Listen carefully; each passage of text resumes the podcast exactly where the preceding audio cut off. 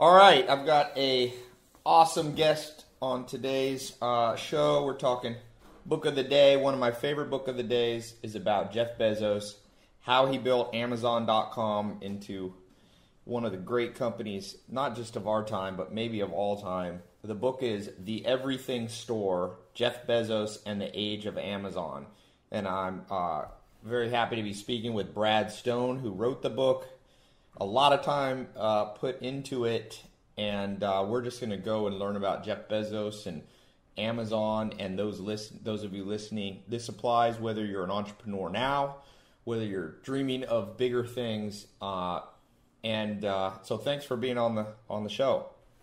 Thanks, Ty. Thanks for having me. So what I like to do with these is just jump in. I always uh, like to eat the dessert first. I break the rules. So my favorite story uh, about Jeff Bezos, and you cover this in the book. There's a, there's quite a few, but let's start with you're Jeff Bezos. You have a nice job. You're comfortable. It's the 1990s, and you go, "Do I quit my job?" And am I right that he borrowed some money from his parents, 70 grand or something like that, and then kind of broke off and did his own thing? And I saw a video where he said the regret minimalization framework, where he was talking on YouTube and he said, I knew that even if it failed uh, and I lost the money and lost the time and didn't have my job, at least I wouldn't grow old regretting and want and seeing someone else live out my dream. At least I knew I tried it myself. That's right. That's exactly right. And, and it's interesting to tell this story because it's it's worth noting here that this is like the this is almost one of the origin stories for businesses on the internet. I mean, we are talking here 1994, so more than 20 years ago. You know, Netscape hadn't even gone public. Um, the internet is uh, is is something that only geeks know about. The World Wide Web has actually just really been invented and is starting to take off. And Jeff is a vice president, a very successful young vice president at an investment bank uh, called D.E. Shaw. Um, it was actually what was known as a quantitative hedge fund. So it was a it was almost a technology company in New York City that used uh, supercomputers and, and algorithms to make trades, to make very profitable trades. It was a very secretive company.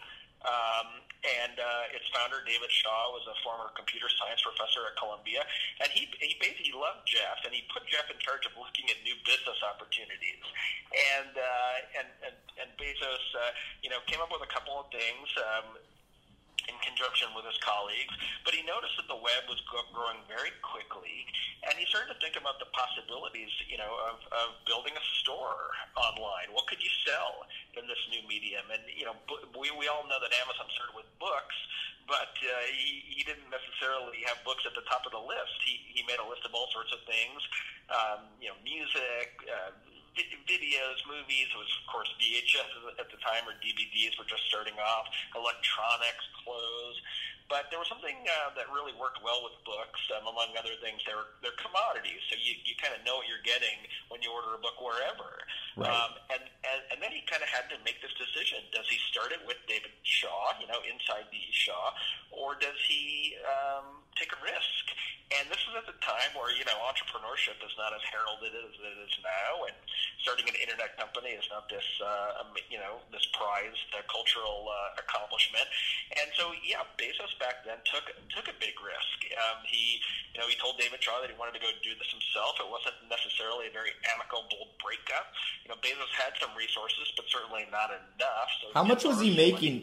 How much do you think he was making at his job? Because a lot of people ask me, Ty, what if I'm making good money where I am? He was making good money, right?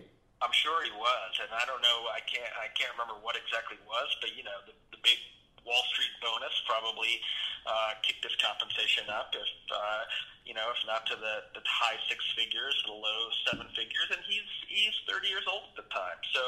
Um, you know, enormously successful. So he was giving a lot up. He had an apartment on the Upper West Side of Manhattan.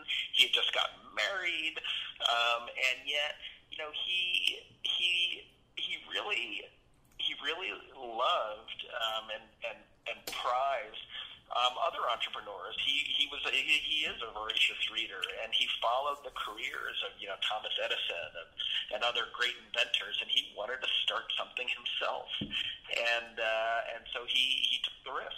Let's talk about that for a second because you hit on my second point I want to discuss. So, first point, and you, you have this quote in the book that says uh, by Jeff Bezos when you're 80 years old and in a quiet moment of reflection, narrating for only yourself the most personal version of your life story. The telling that will be the most compact and meaningful will be the series of choices you have made. In the end, we are our choices. That's his commencement speech at Princeton in 2010. And so you see there, I call those crossroads events. He's working at this New York, uh, you know, Wall Street firm, making good money, 30 years old, and he is now happy for the choice to, you know, the the, the what is the old saying? The uh, I was going through the woods and I met two paths, and I took the path less uh, trod upon, and I, I'm right. I'm so much happier for. Uh, I butchered it made all the difference. Yeah, I think that's Frost that said that. And so, yeah, and, go ahead. Yeah. yeah, and this is where the paths diverged for him, and um, and he, you know, he, he it wasn't clear what the right thing to do was. Certainly, yeah, his parents, his friends, uh, other other people told him that the much safer thing was to stay in New York and and remain working for this uh, very the very very successful hedge fund. Um, actually, the funny thing is that later in the '90s, D.E. Shaw kind of sailed into some trouble, and uh, at the same time, you know, Jeff by then was a billionaire. So he, you know, he it turns out that the riskier path uh, was the right call. And uh, now that leads me to the second point I was saying, and you know this this show is kind of a book of the day show. I, I read books, talk about them, and you're helping me get more in depth. So thanks for that. And one of the things I love to see in a book is about a great person like Jeff Bezos reading and how instrumental that was. And I remember in your book, one of the great uh, nuggets I took away was how much Jeff Bezos read Sam Walton's book called Made in America, and that's one of the books I recommend entrepreneurs read. And he had tattered copy full of notes that he was always reading and going back through.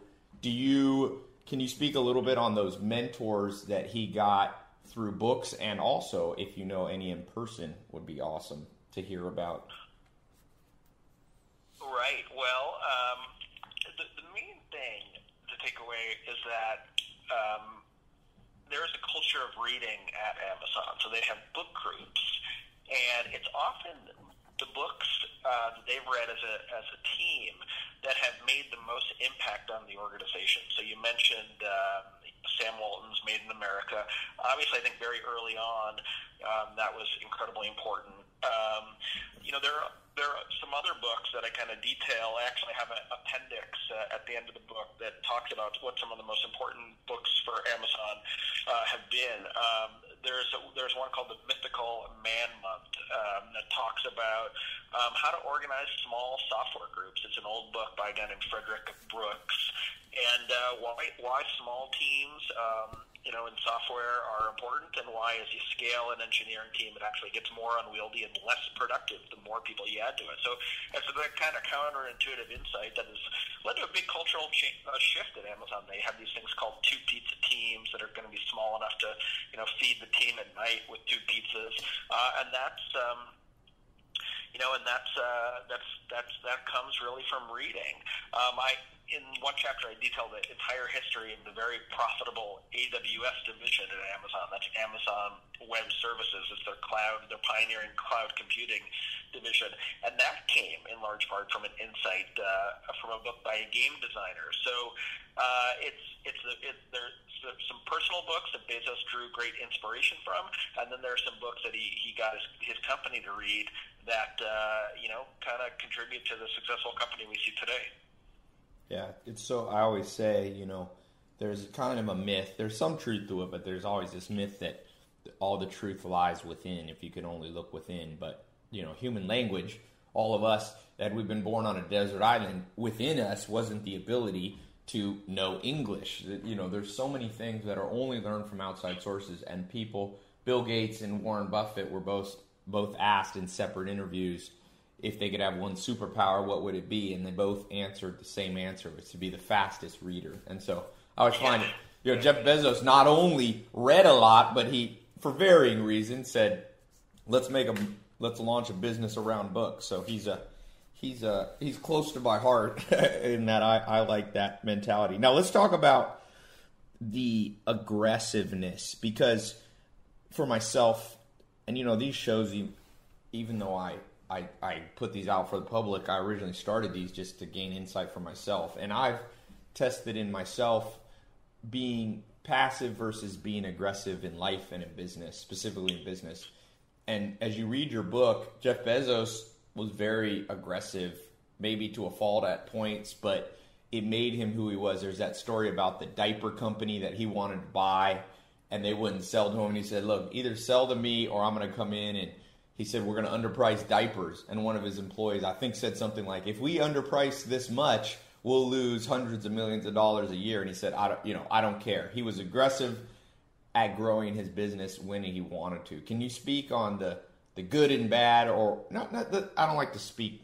Let's change the words what you would do in your own life, what you took away positively about aggression versus what you would maybe shy away from.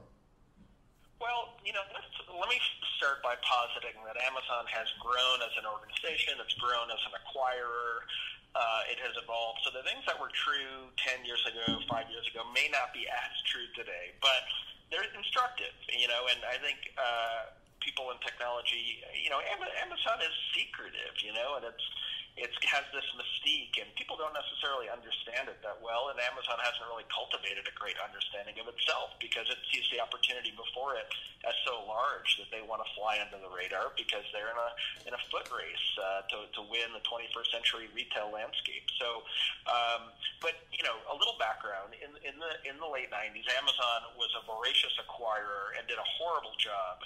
Um, it, it did a horrible job partnering with companies and acquiring companies. It was just a mess all around around.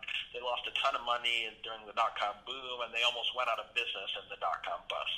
And then, really, for most of the 2000s, they really kept to themselves. They did not acquire a lot. They didn't acquire, you know, many big companies as Google was buying the likes of YouTube and DoubleClick. Amazon was really doing almost nothing. Hmm. But uh, as as Amazon Prime kicked in, as the numbers started to get better from that near death experience, they did start kind of reaching out into some into some new markets. And yeah, they were fairly predatory. So in the book, I, I talk about uh, Amazon's pursuit of a company called Quidsi. It owned the Diapers.com brand. This is 2008, 2009. The numbers were starting to look good. They weren't. Amazon wasn't making a ton of money, but uh, the the faithful investors could see that this was working. And uh, the folks at Quidsi, who ironically have started a new company called Jet.com, um, they huh. wanted to have nothing to do with Amazon. Um, they, you know, customers customers loved them. Uh, and yeah, and you're right. Amazon uh, just undercut them, started a program called Amazon Mom, um, really gutted the profitability out of that segment.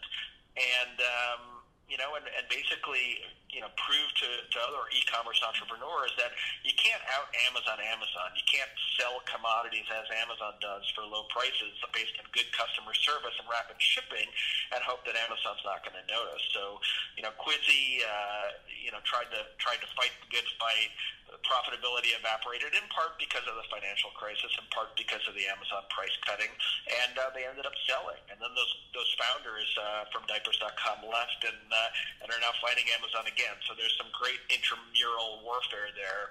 Um, but you know, the lesson is that yeah, Amazon can be fairly uh, hard nosed, and we've seen that not only in its acquisitions, but it's dealing it's dealings with book publishers, and that's a separate topic. And I think Amazon has kind of softened its behavior there too. But you know, for many years, book publishers thought Amazon was just you know very difficult to deal with, uh, just out for almost nothing other than a very low price on on a digital book, and it was gutting uh, the economics of the physical book business. Book chains, independent bookstores were going out of business, and you know you saw that played out in years of uh, bat warfare with Apple and an antitrust lawsuit against Apple and the book publishers. A very long story, but the bottom line, Ty, is that you know Amazon, it, you know could, could be a pretty hard nosed and ruthless competitor. Do you think so? Let's talk. You know, I, I read an interesting book called The Self Made Billionaire Effect. And so these researchers went out and they said, What makes people a billionaire?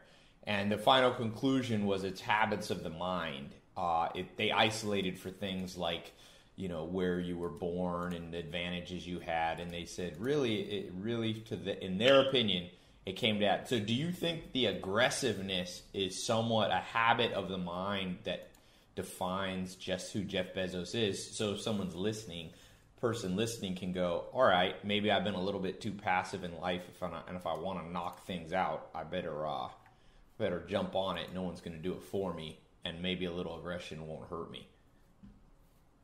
Well, I, you know, it's it's uh, it's funny when I, you know, when I when I study folks like Jeff Bezos or read about um, or report on, you know, the, the habits and behaviors of great CEOs like a like a Steve Jobs, I do kind of worry that maybe some people will be drawing the long lessons. You know, these guys are very difficult in meetings. They suffer no fools. They can lash out at colleagues. Um, you know, they strike a good amount of fear in the people around them. Um, and that's tied up in the aggressiveness, but you know, it, it works because it goes hand in hand with inspiration and in, intuition, and it works when you know it works because they're right. you know, like Steve Jobs was right about uh, digital music and smartphones, and Jeff Bezos has been right about e-commerce and cloud computing.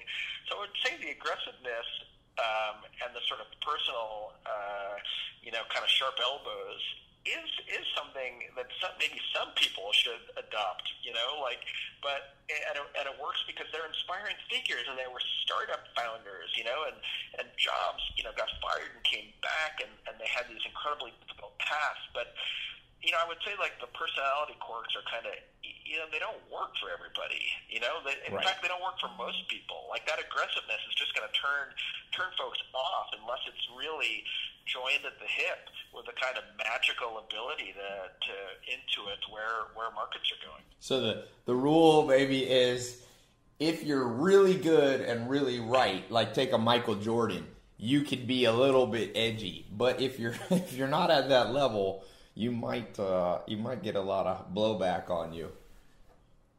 I think that's exactly right. I mean, um, and uh, you know, and then the and then that kind of corporate behavior that Amazon has you know has exhibited in the, in the book business. Let's just take you know, where it's no secret that uh, most most folks in the publishing industry for a very long time resented the heck on Amazon.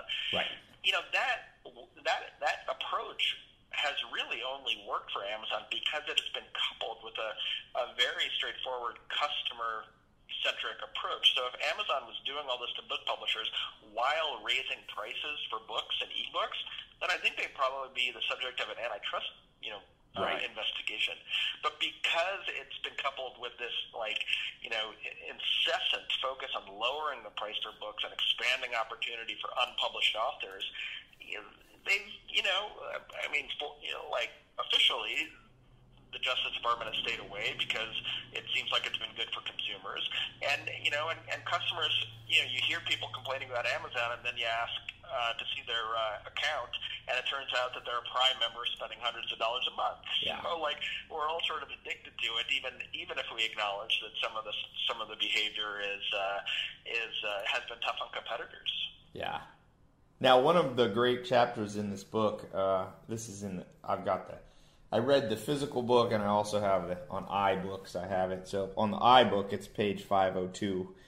And you talk about one of the men who worked with Jeff Bezos was a guy with the last name Dalzell. And he said, You say, Dalzell watched Amazon from afar and marveled at how Bezos turned himself into one of the world's most admired corporate chiefs. Jeff does a couple of things better than anyone I've ever worked for. So here's the two things I'd love to hear your elaboration on. Number one, they said about Jeff Bezos, he embraces the truth. A lot of people talk about the truth, but they don't engage their decision making around the best truth at the time. And the second thing is he's not tethered by conventional thinking. Was it what's amazing to me is he's bound only by the laws of physics. He can't change those. Everything else he views as open to discussion. So how does this, you know, and I, I just talked to uh, Ashlee Vance, who wrote the and had exclusive access to Elon Musk. Same kind of story. I, I read a book by this uh, co-author with Stephen Hawking, Mlodinow. I think it's called The Upright Thinker. And he says, you know, the way to think like Einstein is to imagine that there's you're an alternate universe of, of infinite possibilities. Then you build that, and then I mean, then you plan that way, and then you come back to the real world and try to adjust. And that's a little bit like this. He's only bound by a few laws. Uh, so it's unconventionality, but also no delusion. You know, if you love the truth, that means you're willing to say, "This is my baby. I've launched this division of my company, but it's not working, so I'm gonna shut it down." Most people can't do that. Yeah, that's right. And the way Bezos puts it is is it with a phrase called "stubborn on vision, flexible on details." Um, and you know, there are a couple examples throughout Amazon's history of where, you know, as Dalzell said, he, he kind of embraced the best truth at the time. And one is the is the famed Amazon distribution network, where you know they've had a couple of iterations of it over the years. The goal has always been to you know do uh, do very rapid delivery and to, and to um, you know relieve customers of the cost of, of shipping. And you know they started out by putting uh, big distribution centers in the middle of nowhere, basically to get tax breaks. Um, and to uh, to avoid uh, paying sales tax in uh, the most populous states. Uh, and over time, they've adjusted. Right, they've kind of thrown out the old strategy. They've they've uh, you know stubbornly reached deals to pay sales tax in places like California and uh, New York State, and and then they've moved distribution centers out of the boondocks and uh, and into you know the periphery of cities, and in some cases, right in smack middle of cities. There's a there's a small uh, distribution center in uh, Midtown Manhattan across from the Empire State Building. So stubborn on the vision of uh, rapid, uh, inexpensive delivery, and then flexib- flexibility on how you're going to do it. You know, or the best truth at the time. Like uh, another good example is uh, the, you know as drone technology has kind of matured you know, we all thought it was a PR stunt, but Bezos was thinking uh, very hard, working towards uh, delivering products in the air over our heads via drones. And it's because, you know, he's embraced this truth that uh, this stuff is getting better and one day it's going to be used to deliver packages. Yeah. And most people, you know, the average person goes, that's impossible. And they stop right there. Whereas he goes, is this a law of physics? Could I deliver through the air with little robot drones? If the answer is yes, then it's on the table no matter how absurd. And that's, uh, they call that extraordinary imaginative vision. And billionaires are in high, uh, are in possession of this at higher levels uh, than the than the population at large. So you know, when I read a book like this, I go, Ty, be careful of saying you can't do it because what ends up happening is someone else does it, then you feel stupidly. you know, it's like Netflix. Think about I always say right. Netflix. You know, Reed Hastings comes in, and it's in hindsight you're like, oh, this is this is obvious. This is easy. Tesla, Elon Musk, electric cars. People said, oh, well, there's not enough charging stations. He said, well, once I build the cars and people adopt them, they'll start putting them in. Now everywhere in LA has charging stations. So you look 20 years from now, your kids will look back and go, you mean you doubted uh, that there would be charging stations? Like, come on. Right. And it's probably the same with Jeff Bezos. It's like, oh, you you doubted that that there'd be drones, but now, which reminds me of this question of fear and doubt. What are some of the things that he had to deal with when he was starting out? Any stories on people going, "This is going to fail," the naysayers, and how he dealt with them? Yeah, there. I mean, there really have been naysayers at every step of uh, of the Amazon story. I mean, even today, as, as people point uh, incessantly to its uh, failure to to make a lot of profit. Uh, but early on, it was you know there there were different rounds of disbelievers, and I would say. Um, you know, early on, people thought eBay was a, a much kind of uh, less uh, frictionful way to, you know, to deliver uh, products um, bought online because you know the sellers were going to be responsible for shipping. You didn't need to build the big distribution centers. And then you had a, a round of uh, naysayers during the dot com bust that just thought Amazon was over leveraged and was going to go out of business. And the stock went from you know the hundreds to the single digits. And you know publications like Barron's were putting Amazon.bomb on the cover, and and Bezos was you know was sort of a pinata, uh, and then and then you had Amazon in the age of Google, uh, you know 2005, 2006 during the the Google IPO, and that's a much better business model. And Amazon was losing a lot of engineers. Google was seen as a merrier place to work. So it's been kind of incessant. Uh, and Bezos, you know, among among many things, has been a brilliant strategist in figuring out at every step of the way what Amazon's kind of core advantages are, why it's uh, beloved by its customers, and then how to kind of double down on those advantages and expand out from there. Um, what are some know, of what are some of those advantages? Well, uh, they've got uh, you know they've they've got a great reputation, right? Their customers tend to like them, um, and and it's because you know it relieves them of the need to go uh, to the store and the park and to you know joust for items that may not be on the shelves. Uh, Amazon has, you know, hundreds of millions of credit cards. That's something that Google doesn't necessarily have. Uh, Apple has via iTunes. Facebook doesn't uh, really have. Um, so, so there's that advantage. And then the fulfillment centers. You know, that thing that everybody thought was a disadvantage in the battle against eBay in the 90s. Well, it turns out that you know a million mom and pop uh, uh, shops or or hobbyists aren't all that good at packaging up items and sending them off in the mail. And that, you know, Amazon developed a real core competency. I mean, I would say this is the number one Amazon advantage.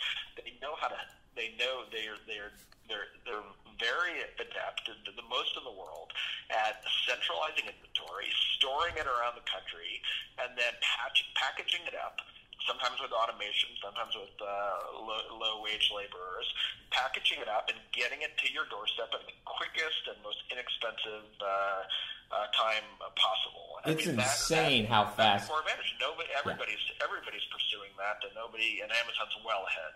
Yeah, Amazon, it's amazing. Here in LA, uh, I think they're almost doing same day shipping. Like I'll, I'll order something and I'll get it maximum the next morning if I order at 3 p.m. It's it's I know in big cities they're even accelerating these pickup stores and things like that. Now, one quick thing, going back to the habit of the mind Jeff Bezos uh, maintains, what in the midst, so if somebody's listening and they're thinking about doing something new, I found, uh, I think it was Gandhi that said, you know, at first they ignore you, then they hate you, then, you know, finally they love you. How do you, most people struggle with that early stage where you're not successful enough to say, I told you so, but people you're visible enough to your friends, family, acquaintances, competitors that that people start saying stuff to you. What do you think was his trick to maintaining his vision? Was it he is he just stubborn? Is he good at ignoring? Does he not read the paper? Does any kind of uh, insight there on uh, personally how to deal with you know those kind of yeah. challenges? Yeah. Was his uh, his his knowledge of the business and his um, his optimism about it. And you know, we see the same thing right now with companies like Uber and Airbnb. You know, on the one hand, you know, the outsiders, um, you know, are, are um, they're looking at uh, maybe the broader economic environment, the direction of of, of the stock price. Um, uh, you know, these are not really indications of the health of, of the business. You know, these are this is effect, you know, not cause. And Bezos, at every step of the way, I think knew that he had a better mousetrap, a better way for people to buy, and that customers were responding to it. And so you know, he's looking at numbers like free cash flow and, you know, customer accounts and, and the average uh, monthly spend. And these, you know, have, have been numbers that have been going up for 20 years for Amazon because customers find it to be a compelling experience that fulfills its promises. And I think that has always given him a, a belief that this was going to work and that it was going to, you know, create uh, the flexibility for Amazon to go and try new things and build and, and and diversify into uh, into other markets. Now, you know, did the confidence waver at, at times, uh, and did Jeff and his his colleagues kind of hide it? I'm sure that they did. You know, I, in 2000, 2001, um, did they really uh, believe uh, that they had escape velocity? Um, you know, that was partly going to be in, in uh, a function of uh, the, the, the broader kind of willingness of investors, um, you know, to keep funding this grand experiment. Um, you know, if everyone, if everything had turned sour and Amazon suppliers had kind of called their accounts in and wanted to be paid immediately instead of in in in, in in a couple of months, then Amazon could have been in trouble. So they skated close, uh, you know, to doom it a couple of times. But Bezos has always been super optimistic. I mean, I think he believes that, you know, you create a compelling service and you keep prices low and you, you deliver quickly, the customers are going to love it. And and the fact is, is that uh, I would say, ma- you know, mass, you know, mass market chain retail has never really been a, you know, I mean, certainly Walmart has done a great job of like keeping prices down, um, but you know, the merchandise is cheap, and uh, and the and the shopping environment is, you know, kind of, and this might be expressing a personal viewpoint, but sort of hellish, right. you know, the, particularly during the holidays, and. Uh, you know, and, and so to stay home and and uh, and and to click and to have it show up for the next day or two is a, a pretty seductive experience. Yeah, I think one of the great, you know, so going back to what we were just talking about is it's singular vision. I I have a friend here who uh, is one of the heads of a big uh, studio, makes a lot of. I think he won two Academy Awards his studio last year, and he he's I asked him what's the key to a good movie, and he said singular vision and keeping your eye on the ball when the chaos is all around you, focusing. Or as uh, Michael Jordan's psychologist told me, he said the Michael Jordan's secret was eye of a hurricane. The more the hurricane uh, is storming and blowing, the cooler under pressure Michael Jordan got. And I think Jeff Bezos, just from reading your book, definitely has that same attribute. And and uh, one of the things, kind of a unique thing, I don't know if he got this from Sam Walton's book because Sam Walton lists as you know top ten things to do, customer first, and you talk about how Jeff Bezos, they were, I think it was a product on Amazon that was like healthcare, but it was sex toys or something, and there was one complaint, and from a customer wrote in that got like maybe a conservative housewife or something wrote in and said, "How come I you know getting porn stuff from Amazon, and Jeff Bezos was basically ready to shut down a hundred million dollar division around one customer complaint because he he checks Jeff at Amazon.com. You can email him, so he's so attentive to the point of one or two customers giving him valid feedback, he'll change the whole ship. I mean, that's pretty amazing level of yeah, attention. Yeah, that's right. And, and the story uh, there was it was. Um, it was uh, it was someone who had had purchased uh, lubricant on Amazon, and then had gotten a marketing email that you sometimes get from Amazon. Hey, you searched for lubricants. You might also like this stuff. And you know, and, and so Jeff thought, well, this why are we embarrassing our customers? Shouldn't we turn off email marketing for certain sensitive categories? And and uh, and and so he kind of raised holy hell inside the organization about the limits and, and the efficacy of, of email marketing. And it's, I mean, one, you know, he was right there, and you didn't need a volume of complaints to know that you probably shouldn't embarrass your customers. Uh, but two, it's a way that he, you know, monitoring his own email inbox and, and taking uh, little anecdotes. Uh, it, you know, as a in addition to using data to make the site and the services better, you know, using anecdotes is a way that he kind of spread his his his uh, input across what is now just a massive organization with uh, you know hundreds of thousands of employees.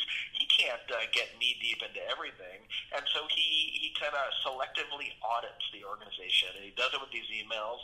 And when he sees something that's wrong, um, he uses it as an opportunity to go and to drive some change and to and to, and to like kind of tussle with the the fundamental values of that particular part of the company. So in this case, it was yeah, this was like maybe we shouldn't be sending email marketing to, to the sexual kind of health category of Amazon, but it was also an opportunity to go and kind of rethink, all right, what, what are the values of email marketing and how much should we be using it? So, you know, it's his way to kind of disperse his time and his vision, uh, and it's also a way to make sure that the company is always, always continues to listen to customers. Yeah, I think it's Sam Walton said the best style of management if you're an entrepreneur is over the shoulder, meaning – let people do their thing, but every once in a while, spot check. And and I think, like you said, that's why Jeff Bezos is checking his uh, checking email just to double check that there's you know nothing slipping through the cracks. Now, next thing that I wrote, one of the greatest lines in here, and I've said this to my staff a lot, talking about workload, because one of the big talk, one of the big uh, issues germane to all humans is how do I balance work and play and family and working out and all this stuff. And there's a on in the ebook or the i the uh, Apple book, page 169 says. During one memorable meeting of employees, a female employee pointedly asked Bezos when Amazon was going to establish a better work life balance. He didn't take that well. The reason we are here is to get stuff done. That is the top priority. That is the DNA of Amazon. If you can't excel and put everything into it, this might not be the place for you. So he clearly, maybe some people would perceive him as a uh, you know workaholic. What is your take on that approach and how it applies, not just to Jeff Bezos, but what's the takeaway for people listening uh, to today's show? Well, uh, you know, great, great CEOs, uh, particularly uh, startup CEOs and entrepreneurs, are going to demand as much from everyone around them as they do from themselves. And it's uh, signing up for, you know, this was this was said in the in the 90s. I don't. I think Amazon's a little different today as a mature company, although certainly they're required to to work hard. Um, but uh, you know, he he didn't uh, he didn't abide discussions of work life balance. You know, he wanted uh, he wanted uh, all his soldiers on the field, and uh, and that was tough for people. And this was, you know, again, this was before the kind of culture of Silicon Valley, you know, spread across the business world. And um, you know, Amazon lost a lot of early people, and, and maybe they didn't quite know what they were signing in for. But there was a lot of turnover over the first two decades of Amazon, probably more so than uh, some other internet companies. And it was because uh, of the culture, you know, and the fact that uh, it was uh, it was it was it was supposedly work hard, play hard, but you know, it was really work hard, and um, you know, and, and Jeff, you know, drove drove a hard culture. So, um, you know, again, it's one of those things that like that founder entrepreneur, um, the guy who started it, who put everything on the line, uh, and then and, and whose bets have paid off in a masterful way for employees and investors. Uh, and there are only a few folks like that in the world, like a Zuckerberg or a Steve Jobs uh, or uh, Larry Page or Jeff Bezos. You know, they can get away with it, you know, because uh, they inspire their people. And um, and so, you know, when Bezos said that, uh, you know, maybe it was a, a little early, uh, but uh, but you know he he's he he's now he, he inspires his employees and and you know they kind of live uh, and work to please him. And so um, you know and so he, he you know he uses that power by really motivating his employees and getting everyone to work hard. Uh, you know even though this is a you know a company with over a hundred thousand employees you know in some way they're more entrepreneurial and have more startup uh, pace than any other company in retail. I think that you know for me it's I call it the front loading effect. What you want to do in life, and, and, this is based on an ancient proverb from thousands of years ago, is that, that says it's good to bear the yoke in your youth. Talking about you know cattle, oxen used to have a, a yoke on them to do heavy work, and if you look at the pattern, whether it be Jeff Bezos, Bill Gates has a similar one. Bill Gates says from age 20 to age 30 I basically locked myself in a room, and he said he didn't take one day off in 10 years.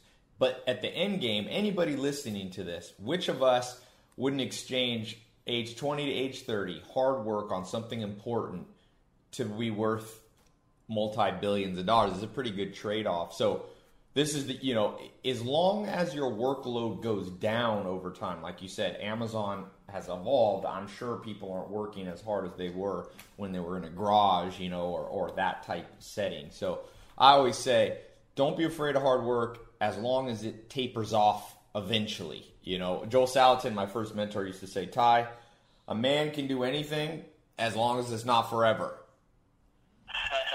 exactly.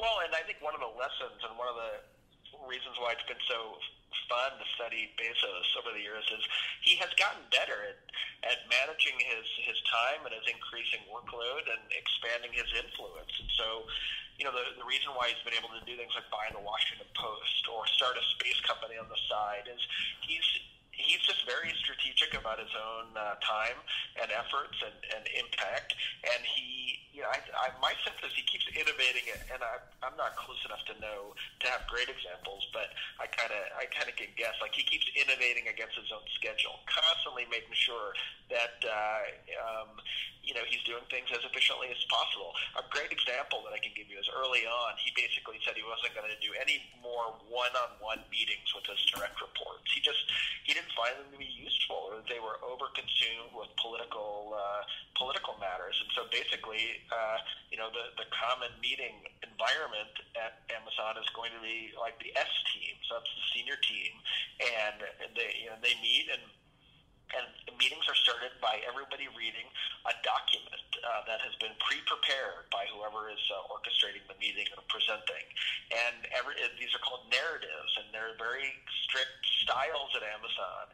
And everyone sits in silence and reading the document. Jeff probably reading it for the first time, and then there's and then there's a discussion afterward. And again, this is basically Jeff over the course of you know 15 years refining and refining the process for digesting information and having a valuable discussion about it. And and and you know everyone's style is going to be different. Jeff, I think, prefers to to you know take in information through reading he's a great reader, and and so that's why the style's been developed at Amazon, and it's probably different for other CEOs and founders at other companies. But it's it's really this great triumph of time management, which allows Bezos to continue to work hard, but have uh, four kids and all these companies on the side. Yeah. Yeah, I, lo- I love that that he requires. Isn't it like a six page doc six page document you have to write up or something that and well right. written? With, with, with footnotes and yeah, execs and employees at Amazon spend uh, great chunks of their year preparing for the narrative that they're going to uh, show to show to Bezos in an S team meeting. what about what else about his daily schedule? Because that's one of the big questions people ask me about my life and about you know entrepreneurs. Uh, what is you know he's got four kids. What is his daily schedule? Is he early riser? Is he you know do you know? And I'm sure that's changed over time too. Yeah, I wish I, I, I uh, you know, I knew more about it. Um, but uh, my, you know, I, and it, it may even have changed since um, I, you know, I, I published the book. But you know, I know that one one day a week he he spends at uh, Blue Origin, a space company. Um, you know, twice a year there are these deep reviews at Amazon uh, where the entire S team kind of audits all the different parts of the business. Um, uh, you know, I think the week starts with a senior team meeting where they review the the, the, the business. It's very data centric. Um, uh, I know. I, I I I remember witnessing this. MacKenzie, Jeff's wife, dropping him off uh, at work, uh, so they still you know drive to work every day, and. Um, but you know, as, he has as his as his wealth has has risen, you know, he's he's gotten very secretive. So um, it's it's you know it's kind of hard to discern too much. I know I can tell you this: he does he does he seems to do less and less media interviews uh, over time. So that uh, that is definitely not a big part of his uh, regular schedule anymore. And you were saying, going back to those meetings that he does, you're saying he doesn't like to meet one on one because he feels like people are going to come in and say, "Oh, you should get rid of so and so. Oh, you should promote me." So he's like, "Let's just meet where it's safer for me in a larger group." Is that kind of the mentality? I think that's right. I mean, I just think it, was, it wasn't like it wasn't making a meaningful impact in the business. He didn't feel like it was a great way to spend his time. I'm sure some one-to-one meetings still uh, happen uh, among Jeff and key employees, but. Um, uh, it was very early on where he he just he just felt like uh, wasn't wasn't like a great use of his time. Again, constantly innovating against his own schedule and against uh, the culture of the company and finding ways to make it more efficient. And I don't think even 20 years into the company that that's changed. I think they continue to do things. Um, if anything, you know, Amazon's been a great innovator in e-commerce and in the cloud, but also in terms of uh, culture, you know, corporate culture and, and, and corporate productivity. I think he could. He, I think he would probably see that as one of the great uh, kind of kind of platforms where Amazon innovates and they continue to, to try new things. Now, one uh, as we kind of wrap up here, one uh, uh, missed opportunities. You know, I always tell people Jeff Bezos was at a crossroads.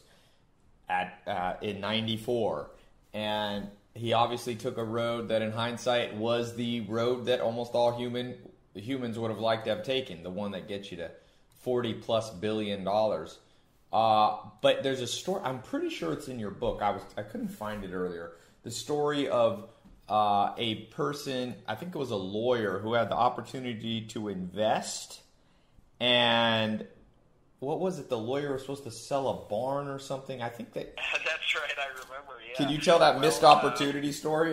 his his father got sick. This is I can't remember his name, but and that's funny because you know today in Silicon Valley there there are lots of angel investors that uh, missed on Uber, missed on Airbnb, and and and there were there were inve- you know Jeff had a very hard time raising the initial capital for Amazon, and and there was this one lawyer who yeah, his dad had a farm and his dad got sick and and. The, while Jeff uh, had asked uh, if he wanted to invest in Amazon, and the time wasn't right. This guy was consumed with family matters, and uh, you know, and tells the story now with uh, you know a bit of regret. Um, but it's it's one of those things like you never know, right? When you see these opportunities, and you've got this crazy entrepreneur who seems very driven, but the idea seems kooky.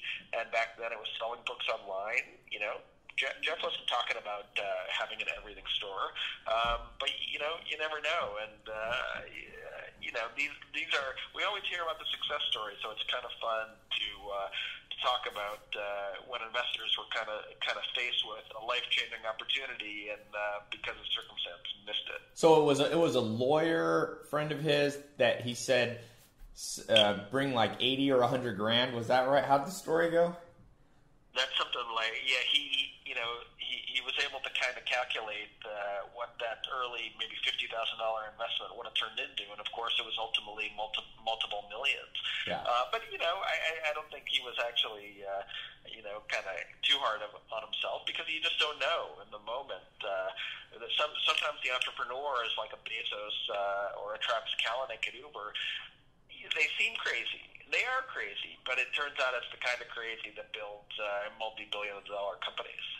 Yeah, the thing, the way I look, Charlie Munger, the business partner of Warren Buffett, says, "Remember, there's no great tragedy in other people making money faster than you. It's always going to happen. There's always somebody that will miss out, that uh, some opportunity that you'll miss out on." I recently, as an investor, was approached uh, by a business to. I forget what percentage I was going to get, but it's just it wasn't in my area of competence. But so I didn't invest, and the business has gone, you know, massive explosion in the last three months. But I never think that way. I think what Charlie Munger says, and I think you know this lawyer who missed the opportunity hopefully thinks is that uh, you focus on what you know, and you, if you're lucky, you'll get multiple opportunities in life. And so, one thing I have learned though is don't ever tell somebody, "Oh, this is a stupid idea and it's never going to work." You don't want to be on that side of the story. Of, That's right. You know, you're in the book where the guy goes, "This is the guy who said I would never make it, and here I am. I started Uber or whatever like Yeah. that." And, and maybe another lesson is every so often, you know, listen to intuition, even if logic is telling you otherwise. You know, and one of the things I, I, I would imagine early on about Bezos is that he did, he, you know, he did, he was showing a little flash of genius and, and a really kind of compelling uh, um, devotion to the idea. And I think that's for the folks that did get on board early on. They recognize that that this is a smart guy who's gonna who's gonna uh, roll with the punches and adjust where he had to adjust and build something that is really uh, to be treasured. And I think that's what Bezos has done over the past two decades. You have a great quote in there because one of the things that you can for sure you can uh, uh, that Jeff Bodies emb- embodies Jeff Bezos embodies is persistence. You have this line where uh, a guy Jeff Wilke says it turned out that most of the things uh, uh, Jeff Wilke said I thought it was going to be difficult and disruptive, and I was skeptical that it was the right use of our resources uh, to manufacture. They were I think they're talking about the the devices, Uh, the the ebooks. first Kindle, Yeah. And it said it turned out that most of the things I predicted would actually happen, but we still powered through it because Jeff is not deterred by short term setbacks. And I think I read an article that said the average person, uh, sorry, about 50% of people will quit after one short term setback. Uh, by the time you have two short-term setbacks, about 70 people, 70% have quit, and by three setbacks, 90% of people will quit. But he's certainly a persistent guy. It seems like. Oh yeah, and the and the and the, uh, the origin story of the Kindle is just a great example. They worked on that for years and years when it came out, it was uh, it, it ran out of supply. It took it took probably you know from the inception of the idea to the Kindle becoming a mainstream business. That's six years, and uh, yeah, Bezos was tenacious, and the underlying belief was that uh, books were going to at least partially go digital, and uh, and if anyone was going to invent that future, it had to be Amazon because the brand was so tied up in books. And yeah, even as top lieutenants thought he was crazy, and he pushed ahead anyway. All right, last question for you.